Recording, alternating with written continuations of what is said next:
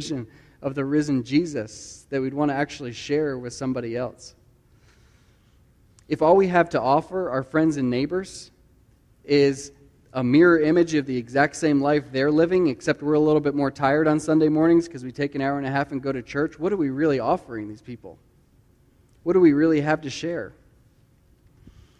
So, friends, before we go any further, I just want to just ask, or maybe I'll just uh, make a request, suggestion, that if your heart hasn't yet been made glad by an experience of the risen Jesus, to the extent that you want to share it with somebody, just tune out the rest of what I'm going to say today. Just leave it. And just instead, reflect on these last couple chapters of John before chapter 20 and see Jesus being wounded on your behalf for your sins and mine. See him rising again from the dead to bring you to new life. Reflect on that, meditate on it, and ask the Lord to give you an experience of gladness in your heart that would make you want to share with somebody else. I know many of you have had that experience and do feel gladness in your heart, even as we're talking about it this morning. So, if that's you, let's press on together to the second section of this text verses 21 through 23, in which Jesus says, I'm alive. Now here's the mission. Look at uh, how he starts it out in verse 21. He says, Again, peace be with you. And then he says, As the Father has sent me, even so I am sending you. So there's two sendings that Jesus is talking about here, right? He's talking on one hand about the Father sending him, the Son. That's the sending that happened right before Christmas when Jesus left heaven to come be one of us. And then he's also talking about the sending of him sending us, his disciples, into the world. And he's drawing some sort of connection in this verse between the two sendings. The question is, what is the nature of that connection between the Father's sending of the Son and the Son's sending of his disciples? And uh, actually, this is a debate that rages at seminaries all around the country. Probably if you visited Trinity this week and just kind of eavesdropped on some conversations, you'd hear some seminary students at some point arguing about this. Um, to what extent can we use the Father's sending of the Son as an example or paradigm for our own sending and mission here on this earth? We don't wade into many of those discussions as a church, but this one's practical enough and has enough implications for us that we are going to wade into it for just a minute and ask the question what does the Father's sending of the Son have to do with the Son's sending of us? Here are a couple ways that people suggest that it works out. Some say something like this The two sendings are exactly the same in pretty much every way. Isn't that what the verse says? As the Father has sent me, even so I am sending you. So, this is kind of those in the missional movement today. They would lean towards saying something like this Well, we can just look at how the Father sent the Son, and we just are sent the same way. But it should be clear, if you've read the New Testament, that the two sendings aren't exactly the same in every way. For example, the Father sent the Son to pay for sin, and we pay for nobody's sin. So there are some differences, at least. It can't be that. So others will then go to the other end of the spectrum and say something like this Well, Jesus' sending is unique. The incarnation is unique. Only Jesus came from heaven to earth, uh, God becoming a man, and so that should never be used as a model for our ministry. Those are the more con- theologically conservative types that want to preserve the uniqueness of Jesus by going to that end of the spectrum. But it should be clear also that that doesn't really give proper weight to this text. As the Father has sent me, even so I am sending you. Jesus himself is drawing some sort of connection between the Father sending the Son and the Son sending of his disciples, so that can't be it either. So it should be clear, hopefully, at this point, that there has to be some continuity and some discontinuity between the two sendings. And we can use Scripture to sort through what's similar and what's different. This won't be exhaustive, but just two quick charts to lay out some differences between the Father's sending of the Son and the Son's sending of his disciples. One difference is the purpose of the two. The Son was sent to pay for the sins of those for whom he was sent. Our purpose in our sending is to tell of the one who paid for sins. That's a difference. Another difference is the mode. Jesus was sent via virgin birth. We're sent when we experience the second birth, being born again, and we're commissioned by the risen Jesus to go into the world. So there are those differences, but there are also many similarities, which is what Jesus is talking about in this verse as he says, As the Father is sending me, so I am sending you. Here are just four ways in which the two are similar. In John's Gospel, Jesus is talked about as being not of this world. But in John's Gospel, we are also talked about as being not of this world. In John's Gospel, Jesus is sent into a world that was not his home. In John's Gospel, we are also sent into a world that was not our home.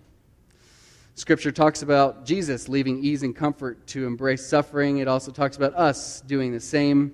And both of our sendings, both of our missions, really come back to obedience to the one who sent us and dependence on the one who sent us.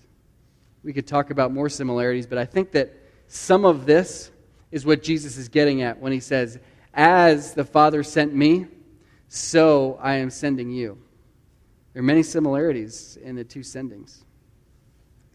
And I don't think it's an accident that verse 22 comes after verse 21. Let's look at that in the text. Jesus has just given the mission in verse 21, and then he goes talking about the Holy Spirit. In verse 22, when he had said this, he breathed on them and said to them, Receive the Holy Spirit. I don't think it's an accident those two come together. You know, when I was reading this verse this week, though, I couldn't help but laugh thinking about an experience with my uh, one year old son this week.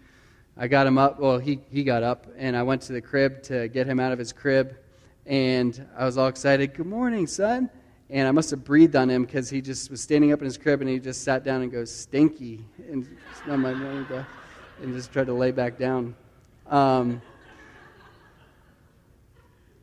but Jesus breathes on his disciples, and apparently it wasn't an unpleasant experience. Um, instead, they get a foretaste, a foreshadowing of what they're going to experience a few weeks later when they receive the Holy Spirit. It's kind of an enacted parable when Jesus breathes on them here, but here's what's coming. I'm going to give you my Holy Spirit. And for those who may be less familiar with what the Holy Spirit is that we're talking about, the Holy Spirit is more than just Jesus' breath. The Holy Spirit is more than just an impersonal force. The Holy Spirit is a person that we can have a relationship with. It's actually one of the persons of what we call the Trinity. The Trinity means that God the Father is God, God the Son is God, and God the Holy Spirit is also God.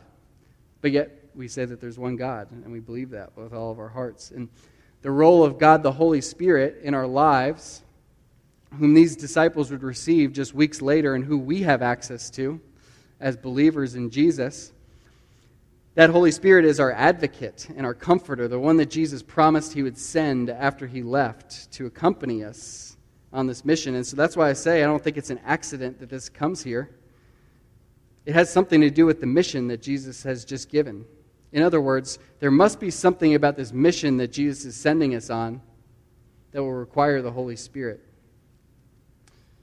What is it about this mission that's going to be so daunting that we couldn't do it on our own? I think the answer is in verse 23, actually. Verse 23 is easy to misunderstand, so let me just give a summary of it, and then we'll read it and kind of dive more into it. I think what verse 23 is saying is that part of our mission is that God will use us to confirm the destinies of humanity. Let's read it again. Verse 23. Here's what Jesus says If you, my disciples, forgive the sins of any, they are forgiven them. If you withhold forgiveness from any, it is withheld. Here's what that's not saying it's not saying when I get cut off in traffic on the way home today and I say, I'm not forgiving you, and it doesn't mean that that person will go to hell and not have their sin forgiven by God. I don't have that kind of power over anyone's salvation, and neither did the original disciples. That's not what this is talking about.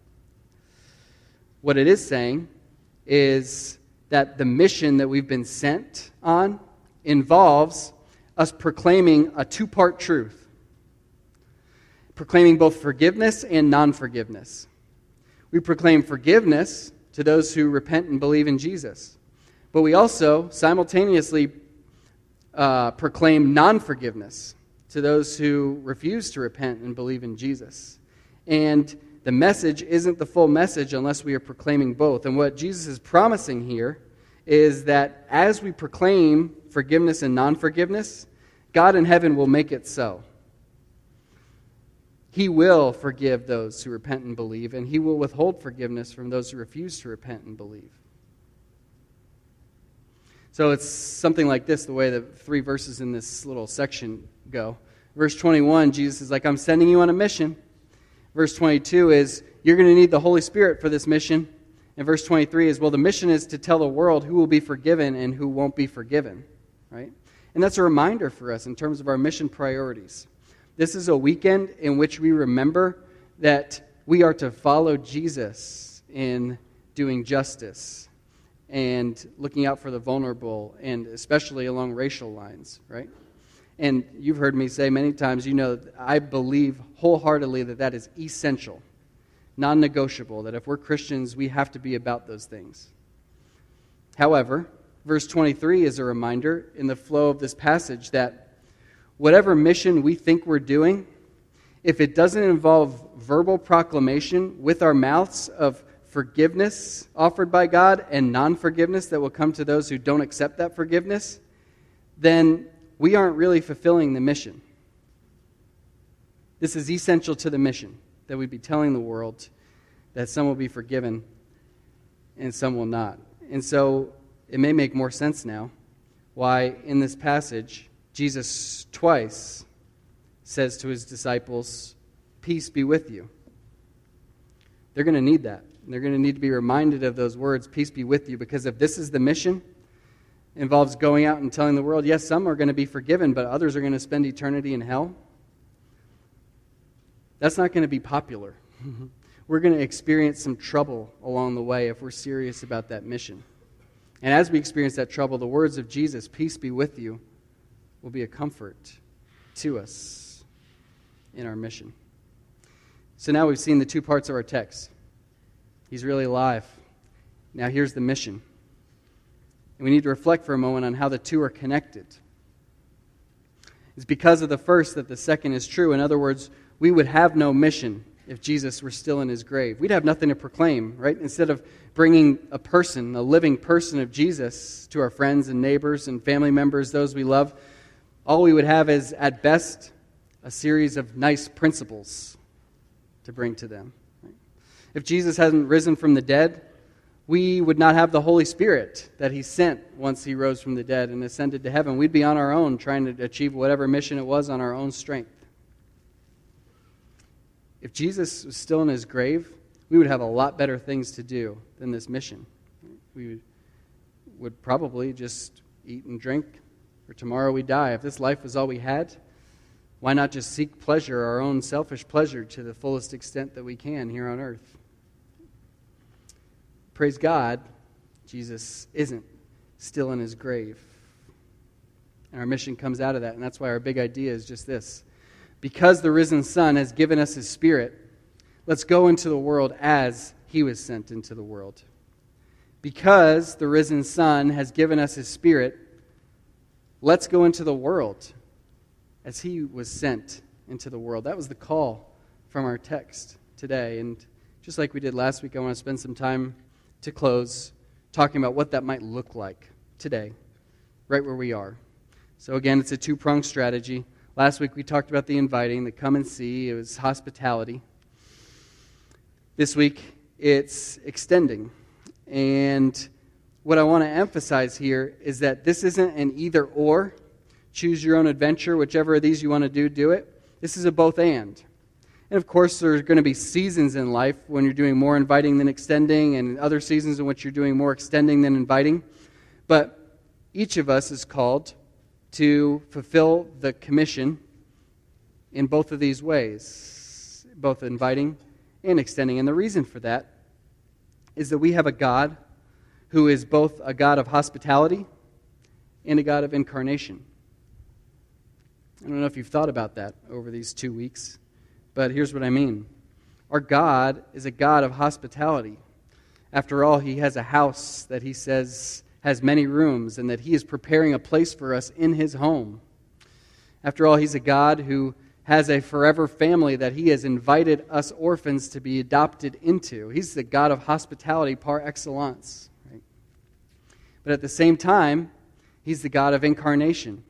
Because instead of staying up in heaven and polishing the gold streets and calling down to us from afar, Come on up here with me, it's really great. He came down to walk amongst us, to care about the things that we care about, to experience the things that we experience. And when Jesus walked the earth, he talked about ordinary things like farming. He had fun at friends' weddings. He cried when friends died. He entered in, he had diapers changed. He entered into every aspect of our experience here on earth and showed himself to be the God not only of hospitality, but also of incarnation. And so we, as his people, sent as he sent, need to be people who are about both of these things. And you can imagine how the two work together. I know some of you, the gears have been just turning in your mind the last two weeks, right? So if you were one of those who last week was like, yeah, I really want to have people into my home, that's a good idea, but I don't actually know if I have enough of a relationship with any unbelievers to invite them into my home. Maybe this week the call is go where they are. Go into the places where they are and make some of those relationships so you have people whose names you know, whose lives that you're involved in to the extent that you can have them into your home and let them see what it is that you're all about. But before we close out, I just need to give a picture, paint a concrete picture of what this could look like.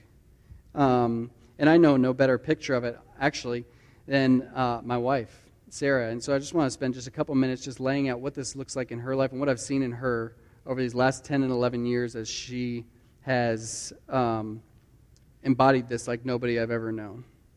So in 2013, we moved up here from Florida, and Sarah felt called to Glenbrook North High School in Northbrook as her mission. 2,000 students, most of whom who had never heard the gospel to the extent that they could even know what it is that they were rejecting.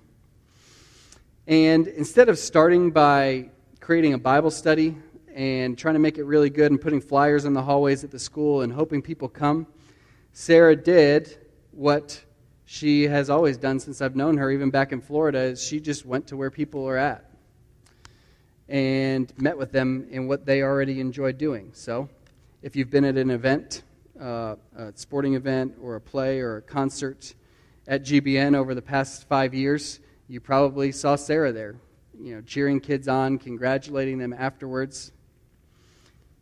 Is that because she just really loves watching girls' JV basketball games? No, it's because she knows Jesus who came and showed interest in what she was interested in. And um, if your kids, some of you have had kids at GBN, and over the last few years, uh, they've had homecoming dances and turnabout and prom, and there's been Sarah showing up at their pictures beforehand and talking to them, telling them how good they look, and telling them, hey, I'll be available all night if you get in a bad situation and need somebody to call. Why does she do that? Is it because she has nothing to do on a Saturday night better than uh, seeing whether the latest trends in high school fashion? No, it's because Jesus left the worship of angels 24 7 to come enter into uh, the places where we were and the things that we cared about. And, you know, until we had a kid, Sarah was coaching lacrosse at the high school.